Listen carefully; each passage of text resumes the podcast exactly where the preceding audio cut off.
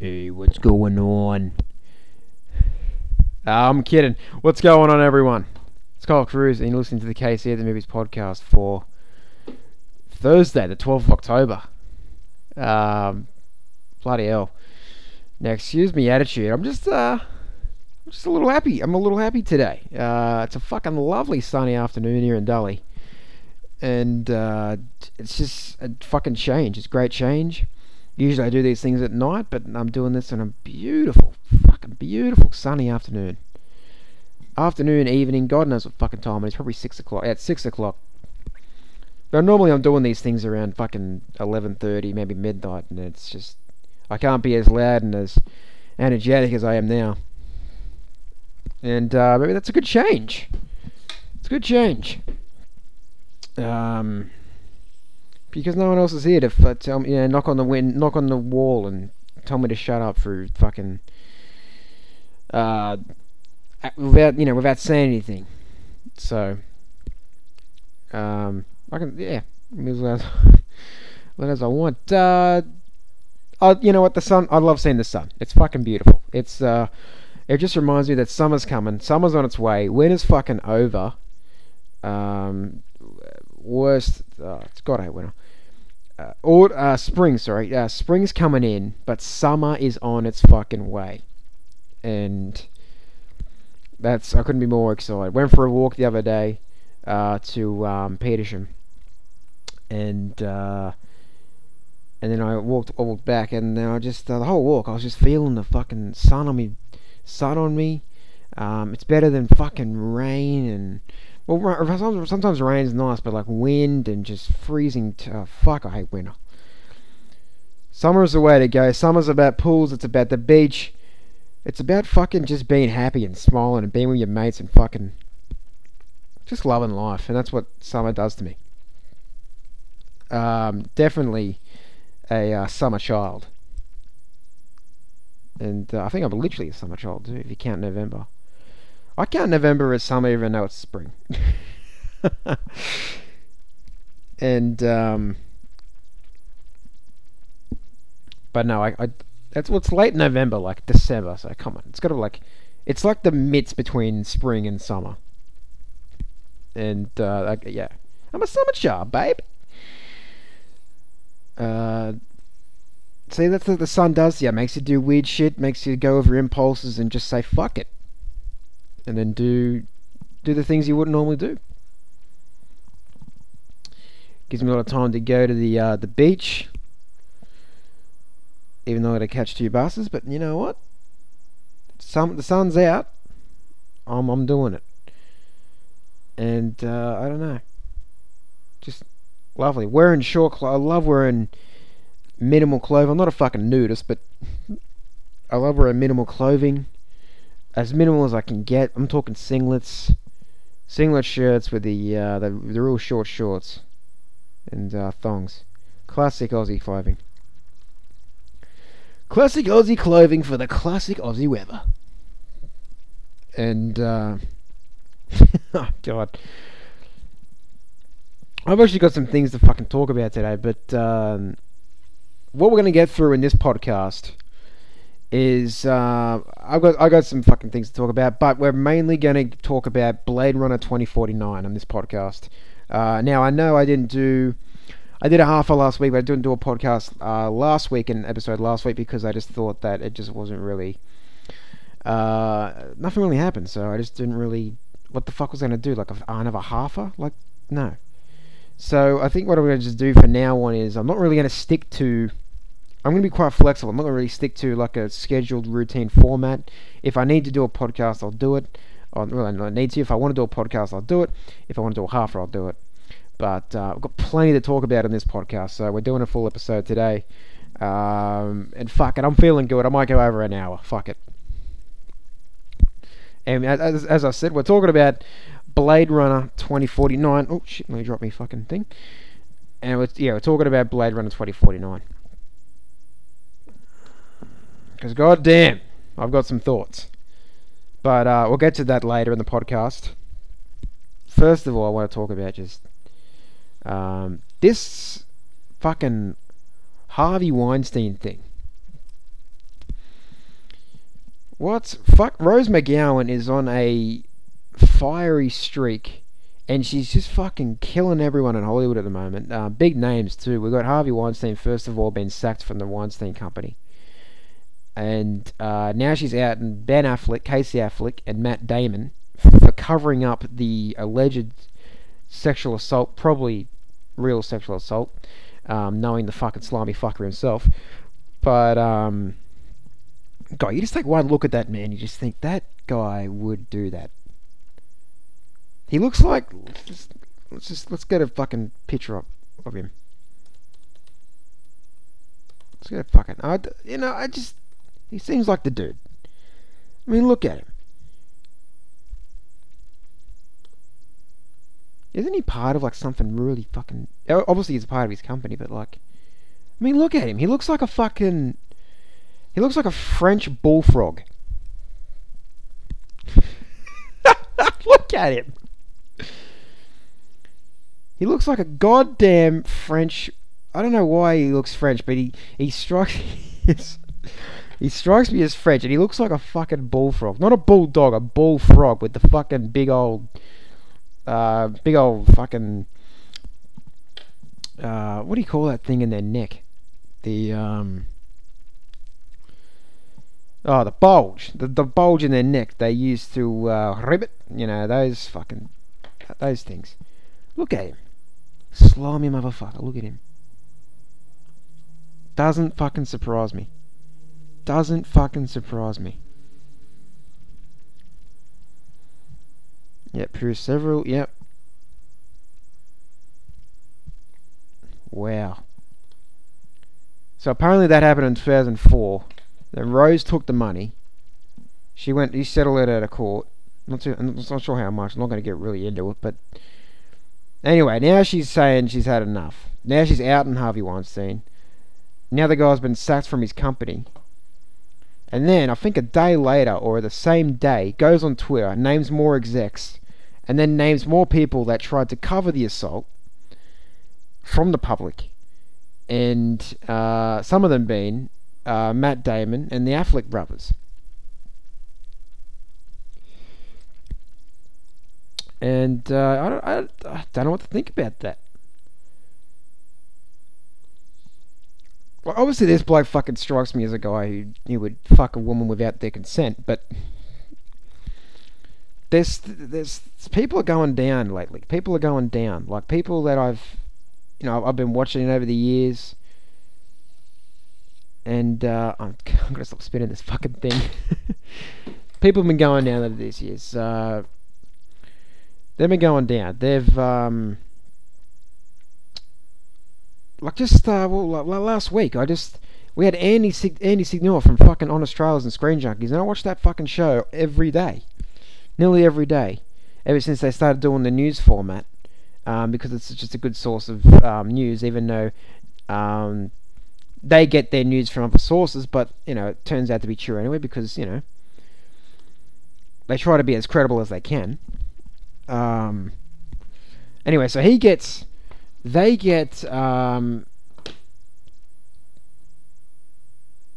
what the fuck was I talking about? Andy Signore, right?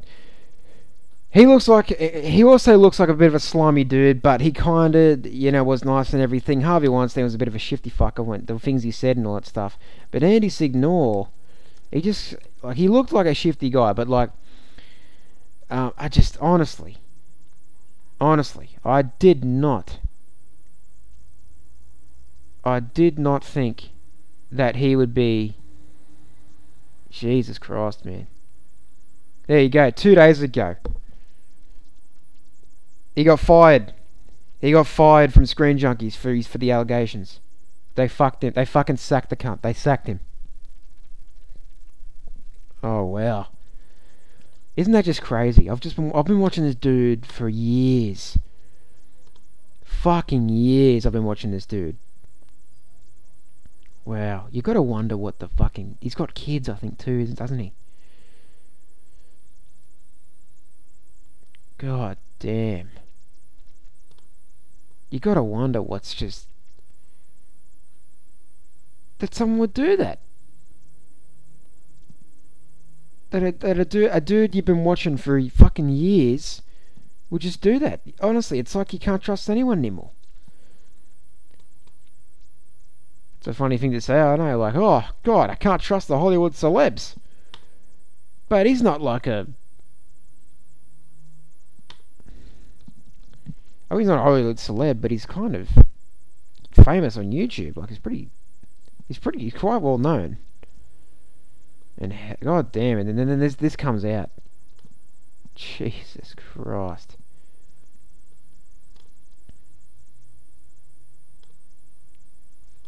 I mean, that surprised the shit out of me when I when I read about that. That surprised the shit out of me. Insane. God knows what's going on in Hollywood, honestly. Jesus. So that so you got the Harvey Weinstein fucking off. Affleck's covering his brother's ass because he can't. It's his brother, and he wouldn't just. You know, I I kind of get that he wouldn't throw him um throw him under the bus, but I don't know. I kind of believe that Affleck Casey did that thing back in what was it 2010 or something, six, 2010 I think that he sexually harassed the uh, was it the producer or the uh, production manager? Was it one of the artists? I'm not too sure. Not too sure. But this thing about Signore, right? The HR department has got to be to blame here for the Signore thing because uh, one of the dudes on the show, uh, JTE, he's his girlfriend comes forward, goes to the HDR department, says the, this fucking shifty cunt's been saying this shit to her. They sweep it under the rug because he's the big boss and all. So they sweep it under the rug. So, I mean, you partly got to fucking fire the whole fucking HR team as well because if the HR team are trying to uh, sweep it under the rug, like honestly, what kind of fucking business are you running? I just can't believe that fucking people are going around doing this shit. And then people are covering their asses for it. People are saying, oh, we better not fucking touch him because he's, you know, higher up. Let's not take him down. Good on you, Rose. Good on you, Rose, for fucking taking him down. She's on fire! Rose McGowan. When was the last time I saw... the last time I saw her was Planet Terror. I honestly haven't seen anything that she's in except Planet Terror when she had the fucking machine gun leg. She's pretty dope in that. Pretty badass. But honestly, I've never seen her in anything else. But you know, good on her for fucking speaking up and taking these big boys down because you know they act like they can do anything around Hollywood and they act like they've got like a soul and everything. And these, especially this fucking Harvey Weinstein cunt, honestly. Um, so yeah, good on her. I hope she keeps going.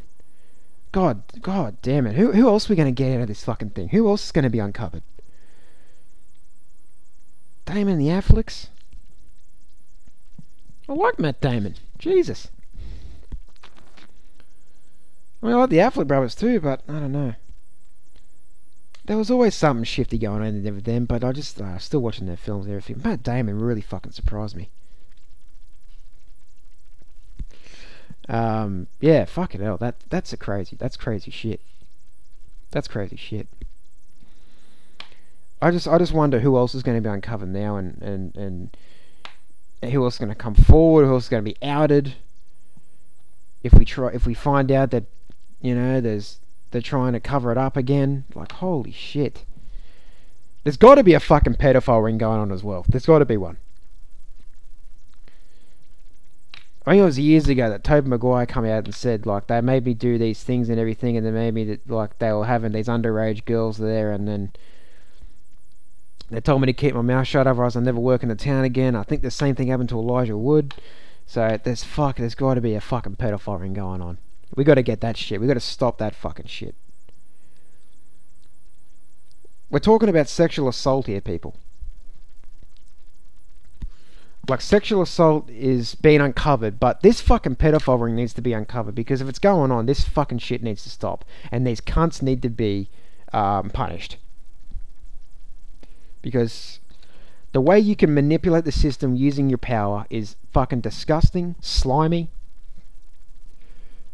and just you're a cunt. Honestly, you're a cunt. And um, you think you can get away with it? You're a, you're just uh, you're just a grub. And uh, no, no one wants to fucking do anything. with you. No one's no one, no one wants anything to, anyone anything to do with you. God, I hope it stops.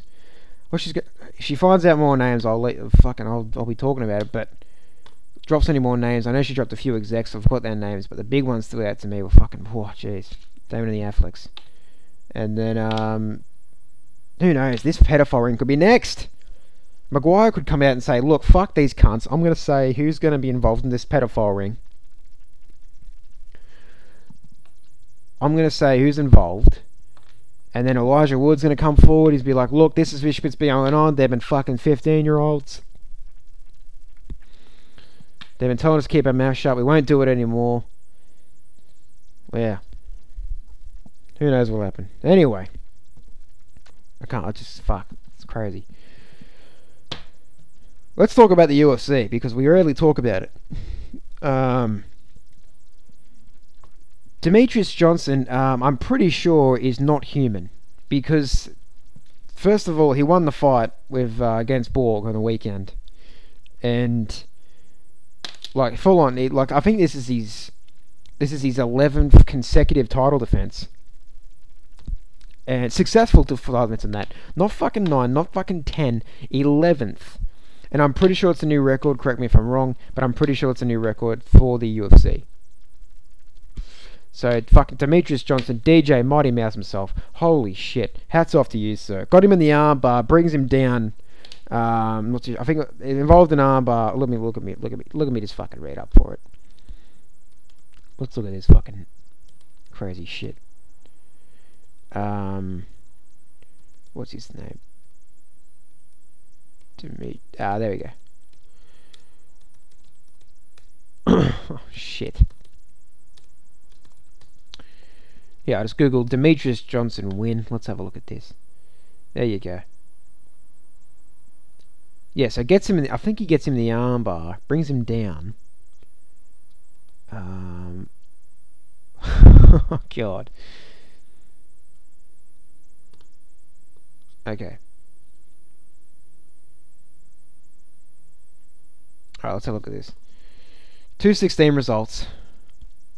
This is the big thing that came out of it. I think Ferguson good. Ferguson too. He won as well. Um, here we go.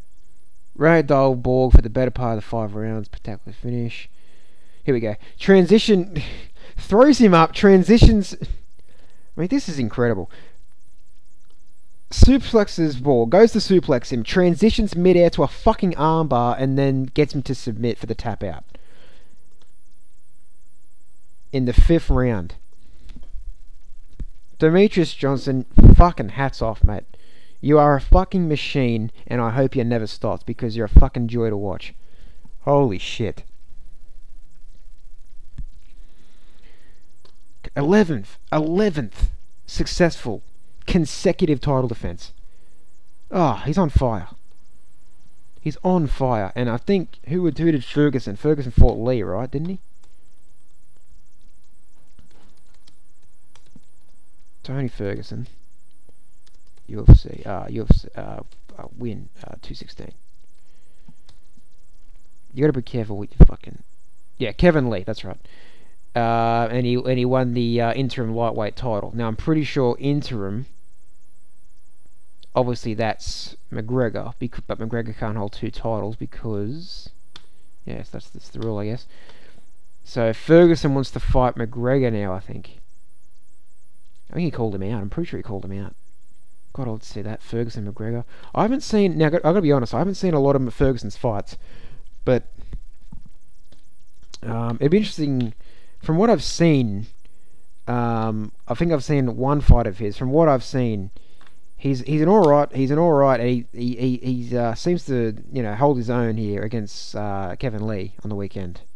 And my mate, who's fucking heavy into heavy into the UFC more than I am, he knows all this shit. He knows what's going on. He reckons he's not um, as he's not that much of a great fighter, but it'd be it'd be cool to see Ferguson fight McGregor. And um, because I th- he called him out, I'm pretty sure, didn't he? Jesus Christ, the video just started playing, it scared the shit out of me. Shut the fuck up! Jesus Christ, fuck off. Can you not? Every time I click on the page. Alright, so where's his... Where's his thing? Fabricio Werdum also defeat Walt Harris. Holy shit! I'm surprised by the amount of submission in the in the in the main card. God damn. Tony Ferguson wins by submission. DJ wins by submission. Fabricio Werdum wins by submission, and then Mara Romero Borella, he wins by submission. Round one. Fabricio Werdum round one. Round five for Demetrious and round three for Ferguson. Um, don't know much about the prelims, but I was mainly looking at the main card. God damn. God, Demetrious Johnson's a fucking beast. He's a beast. Anyway, that's all I'll say about that. I, I need to get onto the fucking Blade Runner because I'm running out of time. But um, that's all I got to say about that. Um, yeah, well done, DJ. Well done, DJ. Well done, Mighty Mouse. Fuck, I can't wait for his next fight because I love watching. I love watching the guy fight. He's a um, I didn't watch the I didn't catch the event, but I watched the I watched the fight afterwards, and um, it, he's just he's, he's class. He's a class dude, and I hope he keeps going. It'd be interesting. It'd be, interesting, it'd be even interesting to see Ferguson and McGregor. Um. Anyway, there's your uh, uninformed UFC fix for the week.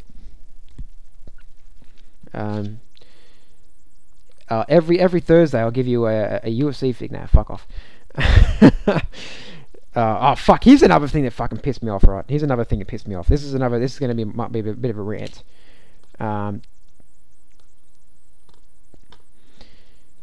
now, I think I was over the weekend. This the Macca's had the Szechuan sauce for the uh, the Rick and Morty promotion. They had the Szechuan sauce going, and uh, the amount of fucking people lined up around the block just to fucking have teriyaki sauce mixed with ketchup or tomato sauce as we call it here in Australia. The amount of fucking people lined up around the block. And then they start causing riots like it's a fucking social issue. Honestly. Oh, fuck, it's fucking sad. Oh, man. It's fucking sad.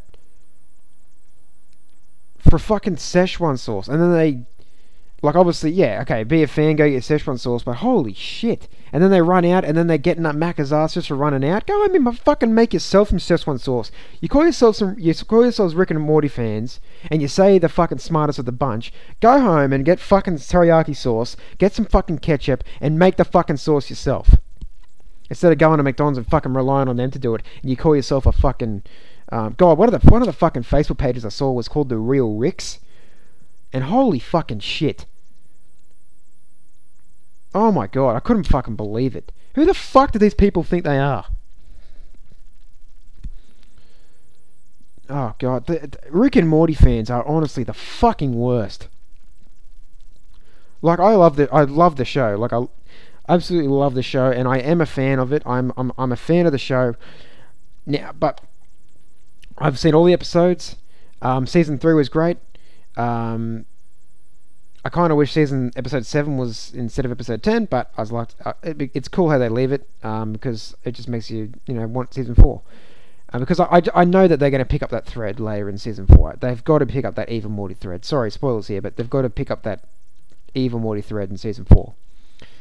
Because um, they'll do it. Because look what happened. We, we get the evil Morty sprinkle in season one, and then it's not until season three that they pick up that thread and then they bring that storyline and everyone fucking loses their shit over a um uh a, a, a, fake plot for an episode. Pretty much they do go to Atlantis, but the main plot is the is the Citadel shit. Anyway, so that that's it. I watch all the episodes. I love the seasons. I love the characters. I've got a few stickers on my laptop, and I might buy a shirt or two. But that is where my fandom stops for the show. That's where it stops. And Dan Harmon, and people fucking wonder why Dan Harmon hates some of the fans. Because they're a bunch of fucking cringy ass psychos. God fucking damn it. That video I saw of them at McDonald's, oh my god, I've never seen anything fucking like it. It's fucking sauce, cunt. It's fucking sauce. And uh, and going back and just going, but the fucking irony of these motherfuckers, just calling themselves like and just oh yeah I'm I'm the all I'm the all knowing all intelligent I, I'm I'm Rick Sanchez I'm really Rick Sanchez. If you are fucking Rick Sanchez go to fucking supermarket and go and make your own fucking Szechuan sauces. You think you're the fucking smartest of the bunch you fucking cunt. Jesus Christ. And the fucking video the other video I saw the fucking the Asian dude um getting up on the counter and fucking pulling that pickle Rick shit and then getting on the ground. Holy fucking shit. I've never seen a saddest fucking thing and never sad sight. Holy fuck. Oh my god. It makes you almost embarrassed to be a fan of the show, honestly. It honestly does. I reached I reached a point when I watched that video I'm like I honestly feel embarrassed for liking the show and being a, a mass a, uh, like a huge fan of it and appreciating its humor and appreciating its plot and the writing that Dan Harmon puts into it, and also the and Justin Roiland as well. And just uh, the issues they tackle about existentialism and all that stuff. But and, it, but it's also a funny show. It's a hilarious show with your basic, you know, not every joke is very intelligent and all that stuff. It's very um, straightforward and very obvious, very uh, slapstick way kind of kind of humor. Don't fucking those fucking cunts that fucking tell me that I've got to be have the IQ of a fucking you know, I've got to be the most intelligent thing. I've got to explain all this thing to be a fucking fan. Go fuck yourself Get a fucking metal spike, stick it right up your fucking ass. Oh my god. I've never been so fucking angry over over a fan video in my life after seeing that fucking hideous display of just cringe and oh Jesus Christ. And then my mate, who wants to fucking take the piss out of me, sends me a cringe compilation of it, and this fucking and then I started seeing the musically shit. Oh my god.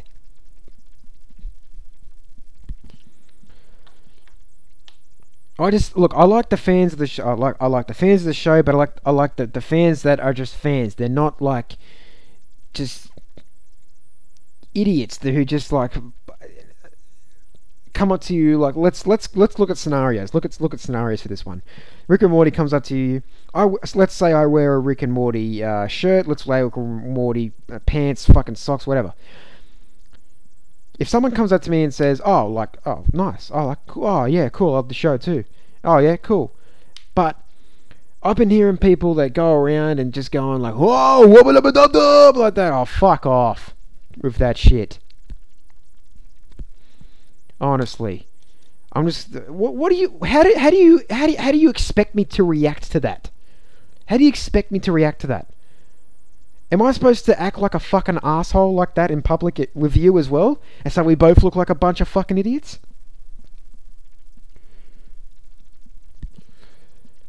And then therefore, like I'm not, I'm not really like uh, so far ahead of like public embarrassing myself, but like like, fucking hell, there's, there's a limit in public for me. There's, the, believe it or not, if, if you know me, there's a limit for me in public. There's a limit. And that, that, come on. That shit is just. I just don't get it. How do you expect me to react to that? How? What do I say?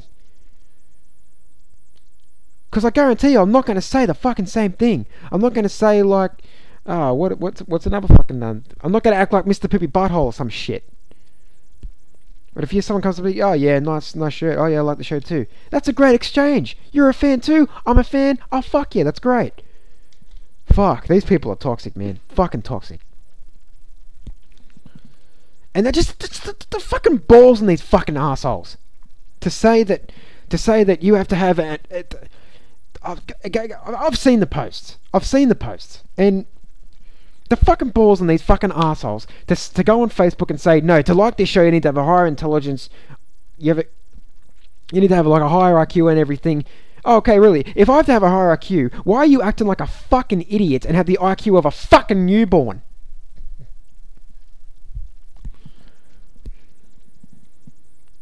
Call yourself a fucking fan and needs a fucking higher IQ. You're the ones acting like a fucking fetus that's just popped out of a fucking vagina. Honestly, cunt. Fuck me.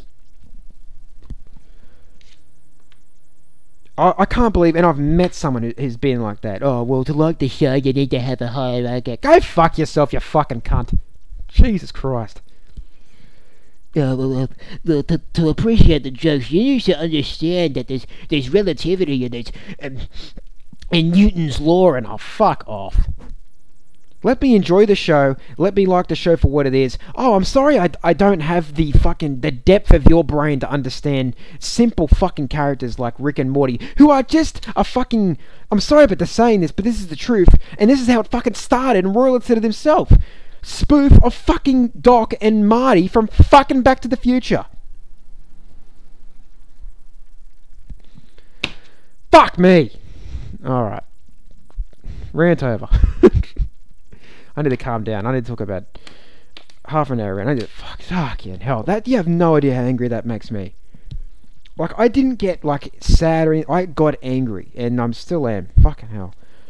God, it's a nice sunny day outside and this is bringing me look, I'm I'm done. Rant's over. Sorry for the overuse of cunt. Uh I know. No, no, no. Not everyone wants to hear that, and just oh Jesus, the passion brings it out, you know. Um. Right. Let's get that shit out of the way. But let's talk about something. Let's talk about why this episode is titled uh, the way it is. I saw Blade Runner 2049 Monday night.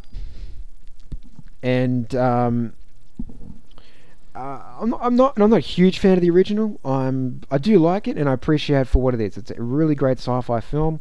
Um, it's, it's not a, it's not a masterpiece to me. It has its flaws, but I appreciate those flaws. Not a, it's, I, I, I don't, I don't really see it as a masterpiece, but it's a really great sci-fi film, and I think one that was really ahead of its time. And,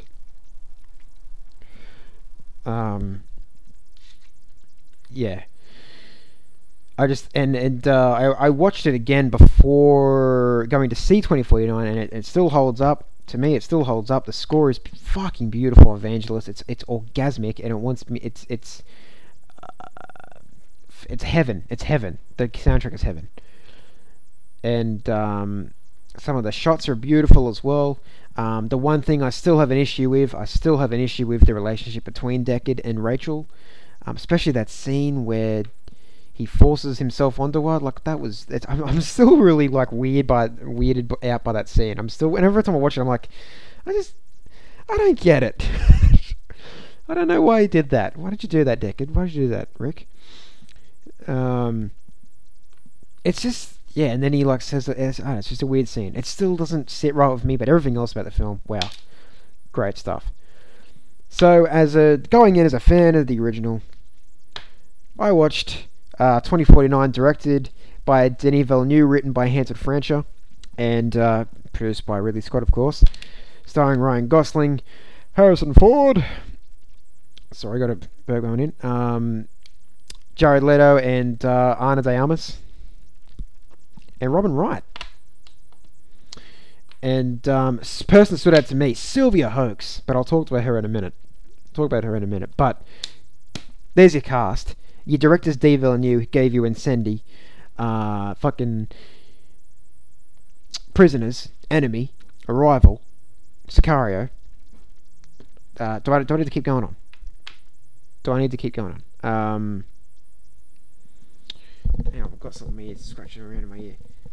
And uh, you know, and he's he and he touched Blade Runner. I'm just like, look, I've seen all the films he's done, and I trust that he's going to make something great, and boy, he did. Uh, it's it's hard really to put together the thoughts for the film, but I've written some down, so I'm gonna like uh, have a look at those and um, try to make my best.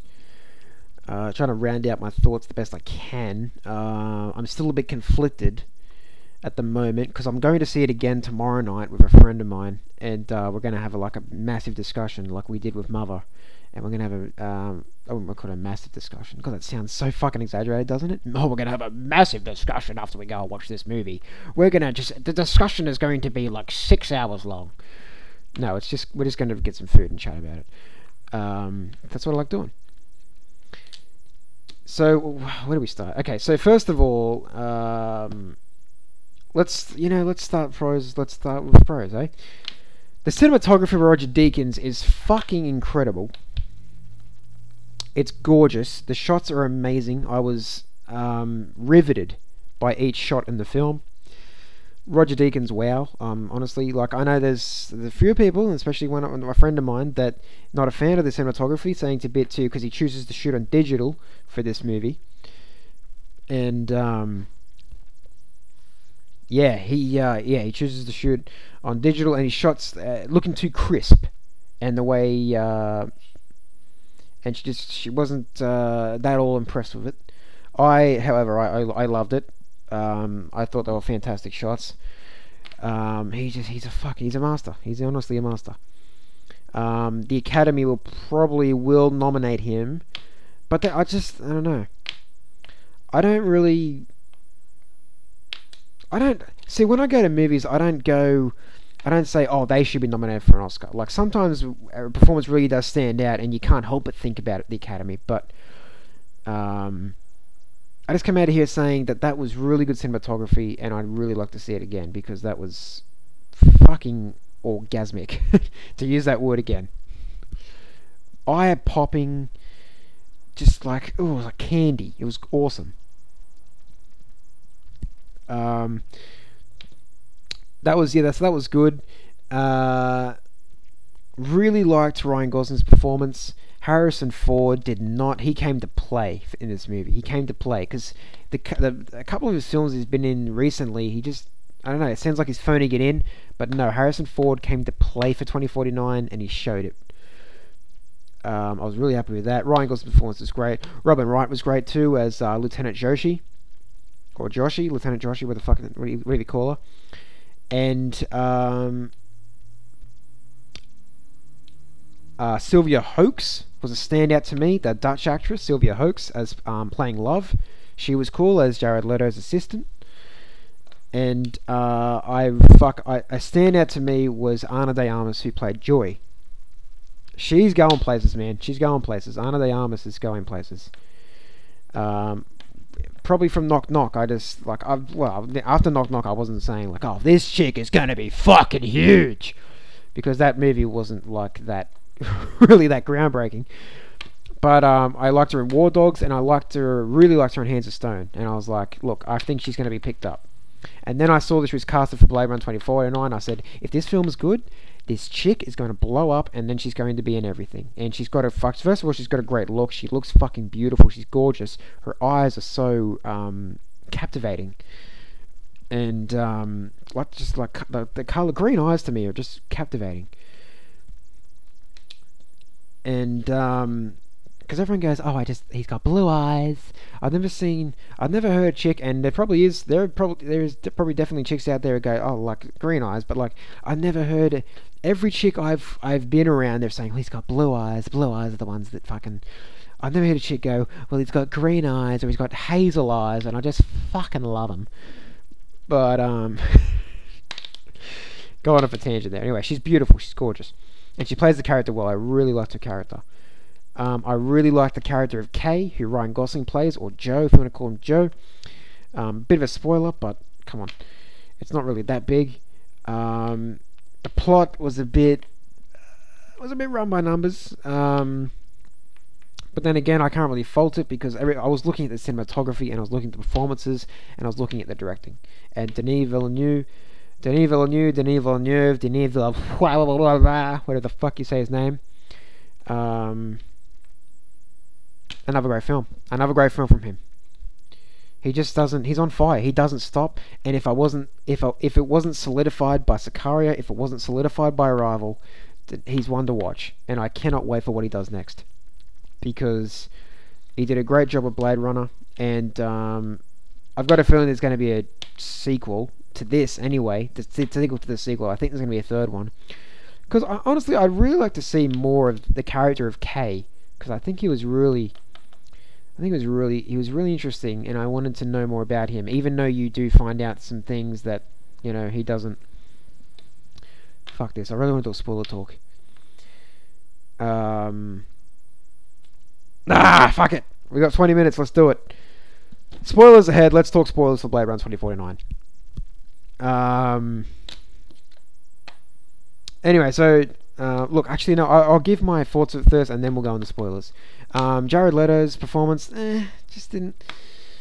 Eh, I just didn't like his villain. I didn't think he was better than Roy Batty from the first one. I liked Roy Batty in the first one, so um, I didn't think it was he was as he didn't really feel as much as a presence as Roy Batty did in the first one. And I don't know, Jared Leto, I just, uh, yeah, I know he kind of turns me off. I just, I don't know why. He just, I don't know it was because when I read his his new way of doing method acting was, first of all, that Suicide Squad stuff was, I don't know, crazy to me, A bit over the line. Um, and then he starts wearing contacts because he's too blind. Get over yourself, mate. Jesus Christ. Um, and his performance, like I don't have anything against him as an actor. He's just his performance was just I don't know. It wasn't his character was just not as uh, looming as Roy Batty was in the first one. He wasn't. I just didn't feel he was in it enough for me to go, oh shit, we need to watch out for Niander Wallace because he's doing. Even though he he is the one that you know, and people can, and you can argue that he was the one who, even though it says in the opening title scroll, and this is not really spoiled because this is what the context of the film is, that he's the one that uh, after Tyrell died, that uh, he took over the Nexus Corporation, um, the Tyrell Corporation, and he started making new Nexus ones. I think they were Nexus eights, and I think Gosling's character K, spoiler alert, is a replicant. He's a Nexus nine, and um, he made, you know, he did all that. He went to the off-world, he went to the colonies, and then started making more. And then he's still making them in um, his his corporation, the uh, Wallace Corporation, and um, he's working these yeah, really advanced uh, Nexus uh, prototypes or Nexus types or whatever the fuck you want to call them, and they have pretty much an unlimited lifespan instead of your normal four-year lifespan that replicants were given in the first one. So um, yeah, I just uh, if he was in it more, I think I would be like I'd give more a shit, and I'd be like, oh fuck, he's he's dangerous. But I don't know the way he was talking, the voice, like I just don't see those villains as like any because there's either way you can go with those kind of things. You can go with the ooh, I'm a fucking big boy and I'm you know I'm crazy, or like let's freeze Joker for example, um, which I wasn't a fan of, and um, or you can just go as boring, monotone, I am the god, I am the creator. Like, it just felt like that to me. And I just wasn't, I uh, wasn't as switched on with him as I would have liked to been with his villain. But hopefully, they, if they do a third one, he makes it, they make his character more prominent. So, um, yeah. Really, really lots of joy um, in this. Uh, Ana de Armas, she plays a, a hologram that um, Ryan Gosling's character Kay, and as I said, he's a replicant. And it's really interesting how they played with that concept that K is a replicant and Joy is a hologram, so they both pretty much they're not real, so they don't have souls, and they don't have memories since replicants have implanted memories from a memory maker, and they're not they don't really have a past because they're not really born from, uh, let's say they're not really born from uh, the womb of a of a, of a replicant, uh, of a female replicant because um, they're no, fuck they're replicants because and they have implanted. Um, and he's and I just liked his I just liked him. He he was it's like he was he knows his he embraces he's a replicant, but throughout he has an arc where he maybe he's more human because he discovers he could be. And we're getting going to spoilers territory here, so warning to everyone who's listening, we're gonna go. This is the spoilers part of the Blade Runner 2049 thoughts. Um, he starts to realize that he may be.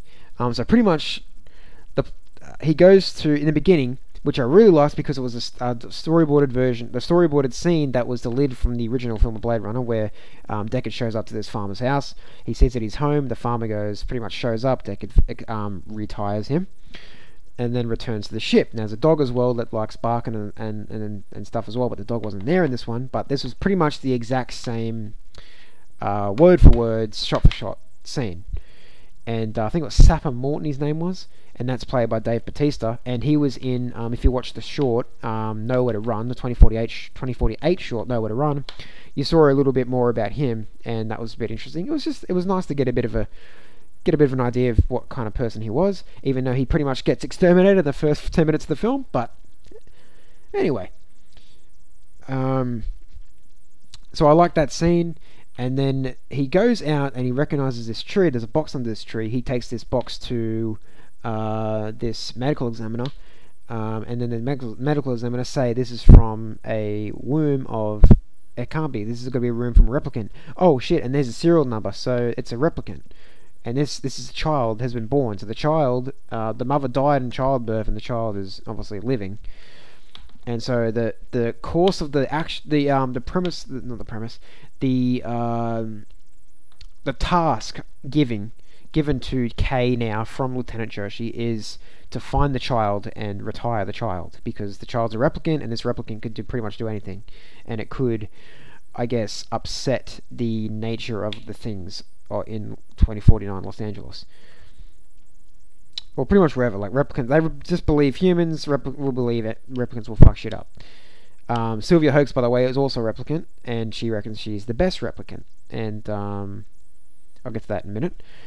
So he pretty much finds out that he's got to find this child, but he's been having this memory that's this memory's been implanted within him that he has this horse and he's in, in an orphanage and he goes to burn this horse and um, no he doesn't burn he keep, puts into a furnace to keep it away from these kids that will bully him and they beat him up and they but they never found his horse and um, he goes to the memory maker the girl the memory maker and he tells her about this memory and she starts crying and that's where it's you're starting to be like, "Like, what? what? What's going on? And you start to be switched on. You're like, all right, all right, what's going on here? And then uh, Kay believes that the child is him starts to believe that child is himself, and I guess that's where his his question of being a replicant comes into play. Uh, he he may believe that he's human. He may believe he's more human than he believes, but it's funny because the way he's um, the way he changes and the character grows throughout the film, he be- he does become like I thought he was. I thought it was a human. I thought it was a bit human in the beginning, but then you quickly, very quickly realize, and I love that they did that. Just get it straight out of the way. He's a replicant, and um, I love that. And I, I kind of like that he's a replicant, and he's a replicant trying to find his place in this world. He's trying to um, find out pretty much who he really is,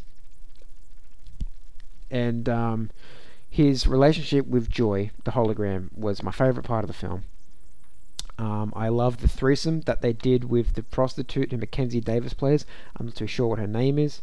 Um, I, I'm not really in to look. I can't really. I don't have time to look it up now.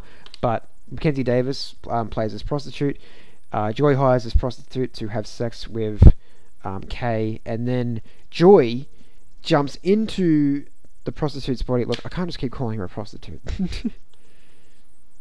Because that just sounds like, come on. Look it up. Look it up, Kyle. Alright, let's have a look at this. 2049. IMDb. Let's get it up. Who the fuck does Mackenzie Davis play? I keep saying she's a prostitute because she's part of these three prostitutes that are, uh, she gets told by this woman earlier in the movie to investigate um, Kay because they reckon he's like weird, and they find he's a replicant, and they're like, "Oh fuck, we don't fuck this dude." Mackenzie Davis, Mar- Mariette. Okay, cool. So Mariette, Joy hires Mariette to fuck Kay, and um, but it's Joy goes and pretty much like tries to go into the body of Mariette, and it's kind of like it's weird. It's like is is that like a paid service or did, was that like a specific task of Joy to ask of Mariette to have that experience with Kay, so she could have so Joy could kind of have that experience with Kay and to feel that connection. so um, yeah, that was a really loving, uh, uh, very tender, um, just really thoughtful scene, and I, it's a beautiful scene. It just reminded me of Scarlett Johansson's character and her, and his her relationship with Joaquin Phoenix's character of uh, Theodore in um, her, and uh, it was like it was fleshed out. It was like instead of a voice, she's a hologram, and it's funny because these two these two replicants or these two like artificial these two different types of artificial technology. Are um, trying to have a connection and to become human even though they uh, will never will be human but they display these human traits and try to um, establish or build uh, to, uh, this connection that they because they both clearly do love each other, and I think I thought it was really cool that um, they gave they gave the the choice of having Kay as the replicant have a relationship with this um, hologram. And I won't say any more from that. I just thought it was really lovely. I love that scene, and I can't wait to see it again tomorrow night. Um, yeah, so um, I said that about Jared Leto. Um, I liked Deckard and his daughter. I think they're going to continue there. This is where I think the trilogy is going to happen here with the, the, the third film. I actually wouldn't mind a third film. Uh, maybe we can cut it down. There was a lot of scenes in this thing where I could have just done without it. So I think this film could have been, could have been 15, maybe 20 minutes shorter um, because there's, a, there's I noticed some scenes that I was like, oh, I don't really, didn't really need that. And there there are some scenes where characters would say, "Oh, wait, isn't that that person?" And like I didn't really need it because I was already figuring that out myself. Um, and I, I did figure that myself before she even said it. So I it didn't really need to be said. But now you've said it, so I've kind of been like, oh, okay, well, I just didn't need that. That's just a small nitpick, but yeah, I just didn't really need that. Um, another thing that really bothered me, really bothered me, was the score. Um, now, don't get me wrong, Hans Zimmer is a great composer, but um, the score for the film just didn't have the same magic, the same uh, hook as Vangelis' score for the original had for me, or the first one had for me. Vangelis' score, as I said, is just so heavenly, um, spacey, otherworldly, just like it transports you and whenever whenever you listen to it you just get transported to the film and that's what I fucking love about good composers and good scores because they're designed to put the viewer into the film the character's headspace or to put them in yeah to put them into the atmosphere of the film and to make you feel like you're in the film and that's why I fucking love Cliff Martinez because every time I listen to the Drive soundtrack I'm living the movie and every time I listen to the Neon Demon soundtrack I'm living the movie. Every time I listen to Vangelis the Blade Runner soundtrack I'm in Blade Runner, and I feel like I'm in Blade Runner. This film just kind of felt like I was in a mix of Inception and um, because there was just too much of that uh, loud horns that I don't know why people seem to go with those horns. They don't do much because I, I, was I was missing the jangly keys, the of um, Vangelis' score in the first one and um, I've got a lot of people that agree with me as well because they there was miss, there was something missing from that score, and that's what it was. It was that touch, that that magic that the first score had, and there was just too much of. I want to do a quick quick one here. Here's a demonstration. So pretty much, this is an example. There'd be a scene happening. You'd love the scene. You get a transition. You get an establishing shot of the city, like maybe like a spinner coming into land in a building, and then you and then you just get this. Boom! And then I just didn't need that. It was just it was it was intrusive. It was intrusive, and I just don't. There's but th- there is some other parts of the score that I did like, but there was just too much of that. BOOM!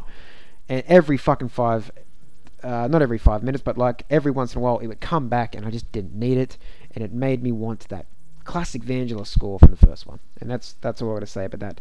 That's that was the only thing that really bothered me about the film. Uh, other than that, I think it's one of the best films of the year. It's one of the best looking films of the year, hands fucking down. It's one of the best directed films of the year. I don't want to say award season, but who knows? It could it could happen. But the situation with me at the moment is that it's a nocturnal animal situation. And what I mean by that is when I went to see Nocturnal Animals, um, I came out of that just a bit underwhelmed. I was just like, oh, that wasn't really like I loved I liked the trailer and I liked what was going on here. I liked I liked the sim um, uh, single a single man by uh, Tom Ford, and then Tom Ford gives, does Nocturnal Animals. I'm like, oh, that okay. I don't really the, the, the cinematography was good. It looked good. Um, it was um, polished, stylish, very stylish cinematography. And um, I come out of it just like a bit underwhelmed. I was like, eh, I don't know. But the more I thought about it, the more I like saw the allegories, the metaphors, and and um, just the the story of it all. And I was just like, oh, I I actually really like this. And then I watched it again. I was like, yeah, I really like this. And that's why it became number seven of my top ten of 2016. Uh, became number um, number seven of my top ten in 2016. Seven or eight, I think it was seven um, of 2016, and I just I just and I've watched it about three more times now, and um, I still love Michael Shannon just performance. Oh, oh, oh boy, oh boy, Michael, mate, knock it out of the park. Um, and I think this is going to be the same thing with 2049 because I come out of 2049 a bit underwhelmed, and I was like, that wasn't as great as everybody's saying it was. But every time I've um, I'm watching more reviews of it now, and I'm not letting these people like because I'm still like people are loving the score. I'm just not on board with the score at the moment. I'm not on board. Um, but I'm getting like different ideas. It's making me think more about different things, and I'm like, mate, oh yeah, mate, oh yeah, I remember that. Oh okay, yeah, yeah, yeah, and it's just making me uh, realize more things and, and uncovering more things about the film. And I think the more I think about it, the more I'm going to like it, and that's why I'm keen to see it again tomorrow night with my mate to to kind of um, uh, confirm those feelings. And um, I'm probably gonna end up liking it anyway. Probably it's probably it probably it probably will make my top ten. Who knows? But um, I really enjoyed the film. Um, I, I did come in a bit a, a bit underwhelmed, but I really did enjoy the film. And um, if you're a fan of the first one, um, you'll like this one. But you also might don't like it because not like it because um, yeah, as I say, one of my friends is a massive fan of the first one. It's one of her favorite films of all time, and she just wasn't a fan of this one. And um, I just hope Sony doesn't. Sony, don't milk it. Honestly, if you give it a th- give it a third one, I'm happy with them giving it a third one because I really liked I really like to explore more of Kay and Joy. I just like that. I like that relationship. Um, and um, another story of Kay would be really cool. And I don't know if he died on the steps at the end in the snow or he just was just lying up and because he took so many hits and then he just came back. So I don't think he was dying. I think he's still got that unlimited lifespan of being that replicant in Nexus Nine. So I'm not too sure about how the ending was, but um, who knows? I just would like to see more of him. I know I'd like to see more of him, and if they use more of Niander Wallace, just use more of him in the in the next film. And if Sylvia Hoeks comes back, welcome back, baby. Holy shit, she was great in that film. She's another standout. The standouts to me were Ana de Armas and Sylvia Hoeks in Blade Runner 2049, and they came to fucking play. And um, that's what I liked about it. Um, yeah, so if you're a fan of, the, fan of the first one, you'll like this one. You also might not. But if you're also a fan of great sci-fi, um, I haven't seen a good, a, a good sci-fi like this in a while. So um, if you're a fan of great sci-fi, hard hard sci-fi, and if you're a fan of really long fucking movies, clocking in at 20, um, 2 hours and 44 minutes, um, you might have a good time with Blade Runner. Year 2049, you might have a good time. Um, if you want to watch great cinematography, watch this. Watch this because you'll love it. If you're a fan of Deakins, you'll love it. Um, but yeah, that's that's all I can say really. That's all I can say. Um, go check it out if you haven't checked it out yet, just to see it, just have that experience, um, and just to see some of the best cinematography you'll see in all of 2017, in my opinion. Um, blown away by it and that's what we're going to say. I can't I can't wait to see it again tomorrow night and make up more of an opinion of it and have re- really uh, reaffirm my my feelings and opinion on it because I just need to see if I'm right in thinking in my thinking of the of the movie and my decision to finally like feel because obviously your feelings about films will change over time, but Uh, at the moment, this is how I currently feel about Blade Runner, and that is, if you saw my post on Instagram about Mother, that's how I currently feel about Mother, and it's not changed. It hasn't changed yet. But if I think if I watch the movie again, which won't be a long for, for a long time, who knows? It might change, and I might uh, either grow more of an appreciation to it, or I might start to see some cracks in the uh, in the uh, fucking cracks in the floor. I, I don't know. Analogies are, are not my forte. so yeah, check it out if you want to. Yeah, check it out if you want to. Um, some other movies I do want to see as well. Uh, I really want to see Good Time, um, but I couldn't. I didn't have time to go see it um, last weekend because I had my um, my mum here and uh, my sister, and uh, if I knew if I went out that late, it was it would be too much of a fuck around for them to come back and then and go to go get for the door. Because if I if I went to that movie and then came back at twelve, they I have to leave the door. I have to leave the key in like a fucking pop plant, and I just don't want to do that. And um, yeah, it was just too much of a fuck around. So I was like, no, I'll wait till the week where it comes out. I'll wait till it comes out. So I'm still gonna give it a watch because I hear the Safdie brothers have made something fucking cool, and I hear it's Robert Pattinson's best performance so far. Um, I also want to check out Kingsman 2 because I'm a massive fan of the first one. So, um, well, not not massive, but I really enjoyed the first one. I thought it was a breath of fresh air, and I, and it was a really cool take on the um, spy genre, and then poking fun of it, but also celebrating it too. Um, so I really like to see that, even though it's a bit obviously not going to be as good as the first one. Not many sequels are. However, Blade Runner 2049 is a worthy sequel. That's what I'll say. It may not. Blade Runner 2049 is kind of the same. At the moment, it's kind of the same as the first one for me. It's kind of the same. Um, but it's a def- definitely a worthy sequel. It's one of the best sequels I've ever seen. So, I'll say that again. I'm going back to that. I'll say that about that film. Um, yeah, I still, I, but I would still like to see where Kingsman goes because I like the trailer. Um, Roxy's back, and she was one of my favorite parts of the first movie. Um, and Taron Egerton's great. Colin Firth's great. Everybody's fucking great. You know? And, uh, yeah. Also, I also want to um, get this out of the way. Mindhunter comes out Friday. Oh, I'm keen for that. Uh, David Fincher's um, created series about being in, getting into the mind of serial killers, and I know my friend will fucking love it. Um, and I'm really keen to see what that's all about. The trailer looks intriguing. Um, I'm, I'm, I'm, a fan of serial killer documentaries.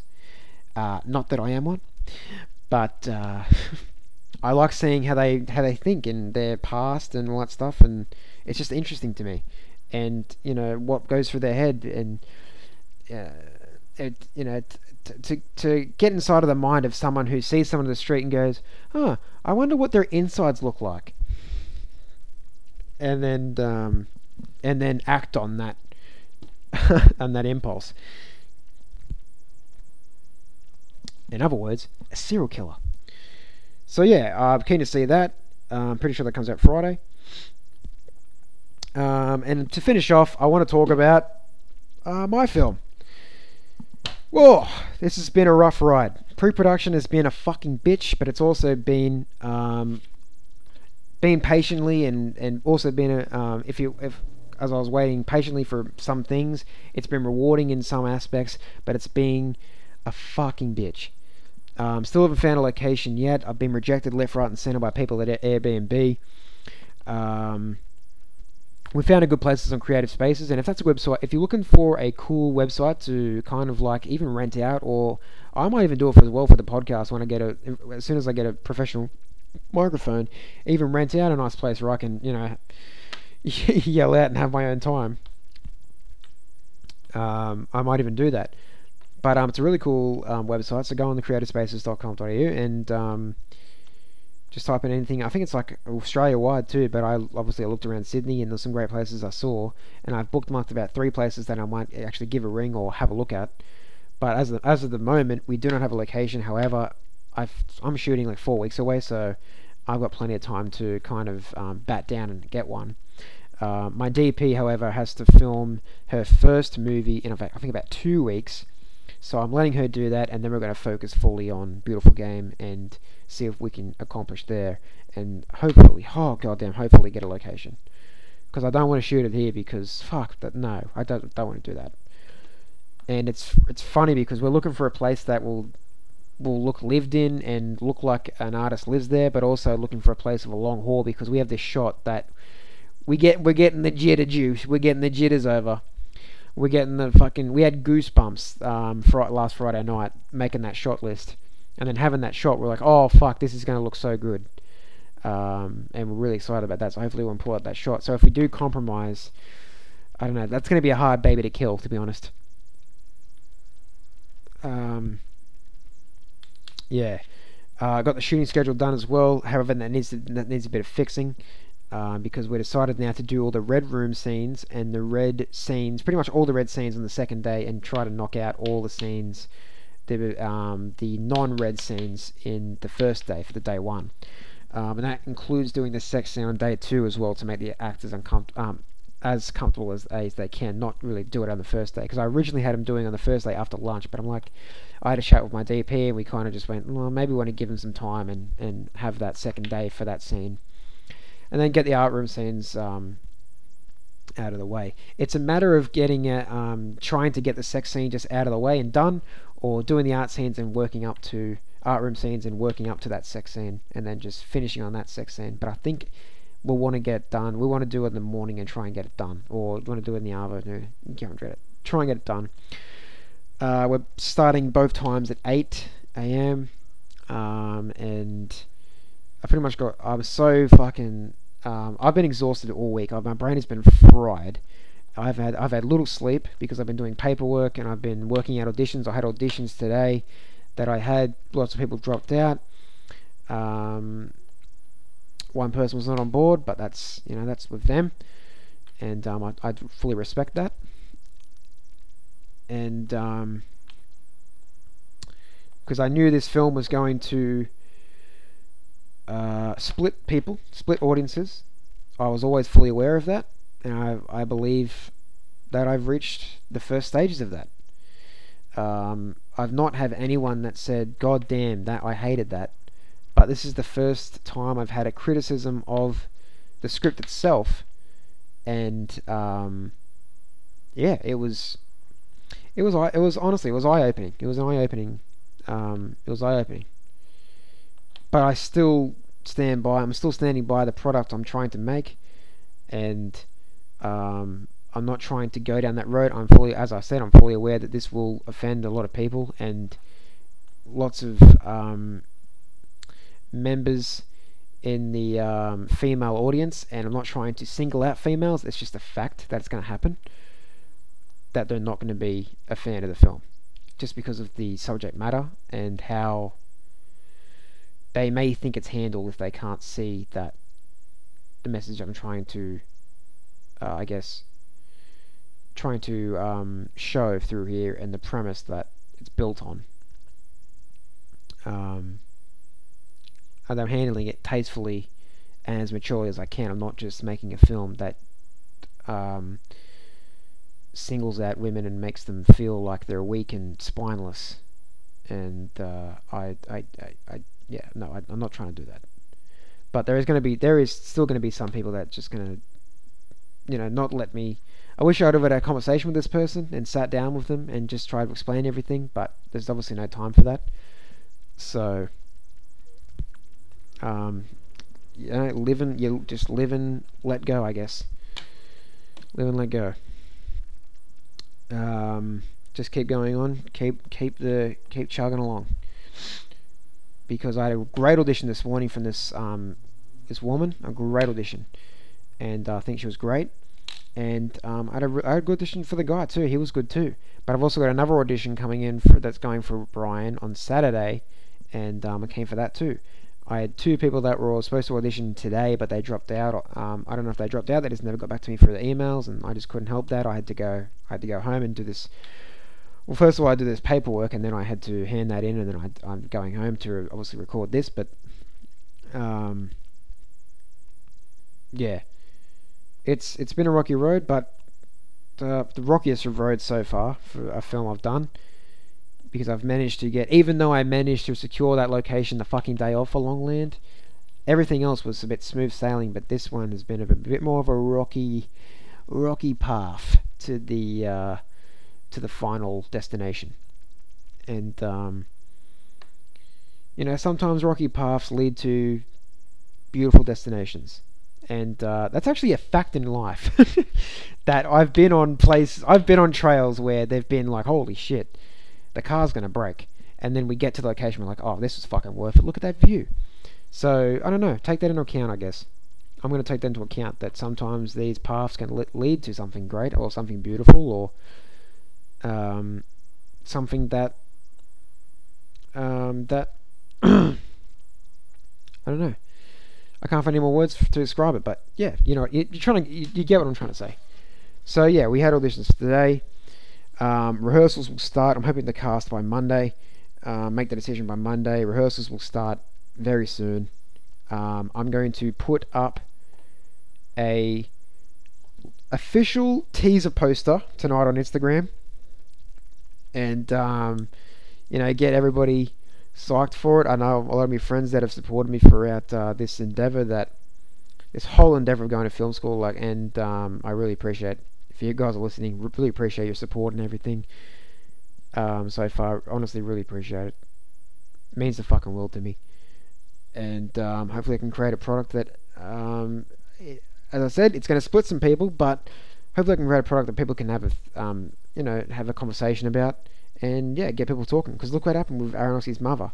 Not everyone loved it, but it still got people talking, and that's that's not my ultimate goal, but it'd be nice to, you know, have people having conversations. And my ultimate goal was people to look at this thing and see that I've tried something new and do it themselves, like be inspired and because that's what you, as a filmmaker, that's what you hope to do. You hope to you hope to inspire the next generation of filmmakers to try and make as good as films as you can, as good as films as they can, and as good as films as the people did before them. And that's what the great masters of Hollywood do as well. They inspire young people like myself to try and make films. Obviously, you're not going to get as good as them, but to try and make films that um, you can be proud of. So yeah, that's that. Um, that's the progress of that. We shoot on the second of November and the third of November. Um, fuck, it's coming up quick, but I'm still about three or four weeks away, so um, it's good. Bit of a break, but it'll be full of rehearsals, obviously. but plenty of time for movie watching. Great stuff. Plenty of time for movie watching. I actually might watch a movie tonight. Actually, um, might go and see a film tonight, but um, sorry, not see a film. Actually, like watch one of my Blu-rays tonight that I have. Um, but tomorrow night, yeah, go and see Blade Runner 2049 again. Wow. Okay, we're going we're going a bit over now, bit 12 minutes over, but um, thank you everyone for listening to today's thing. Um, hope you enjoyed the rants because we haven't had one. We haven't had a good rant in a while, so um, hope you enjoyed those. Go see Blade Runner 2049 if you're a good sci-fi fan. If you're a fan of the first one, blah blah blah blah. You know, see if you want to. But if you want to have just a really cool experience, um, cinematography wise, and just have a good have a great experience, but not and you like long, slow paced films, go see Blade Runner. Uh, go see Good Time. Support these independent films. Go see, um, even though Blade Runner, I wouldn't call it independent, but support independent films like Good Time. Um, I think Patti Cakes is still out in, in, if you live in Sydney, Patti Cakes is still out in Deddington, um, Newtown. And um, God, I'm keen for the movies coming up soon. Oh, oh boy, I'm keen for those ones. The movies I talked about in the last a couple of podcasts ago, but yeah, I'm keen for those. So yeah, thanks for listening. Oh, Jesus Christ, I have something caught in my throat. Um, hope you have a fucking good weekend, and uh, you know, hopefully the sun shines more for you. Hope you have a you know, hopefully you go and watch a film and you have a great conversation about it, as I'll probably be doing tomorrow night. And um, be inspired, get creative, do something fun, do something crazy this weekend, do something, do something you wouldn't normally do. Go talk to, go talk to a stranger. I don't know. Do something this weekend. That's what I try to tell myself every weekend, but we end up having a fucking sleep, and then I get disappointed. So I want to do more of that, and I want everyone else to do more of that. Do something, get out there, have a good one. And uh, I'll speak to you on Tuesday, alright? Alright.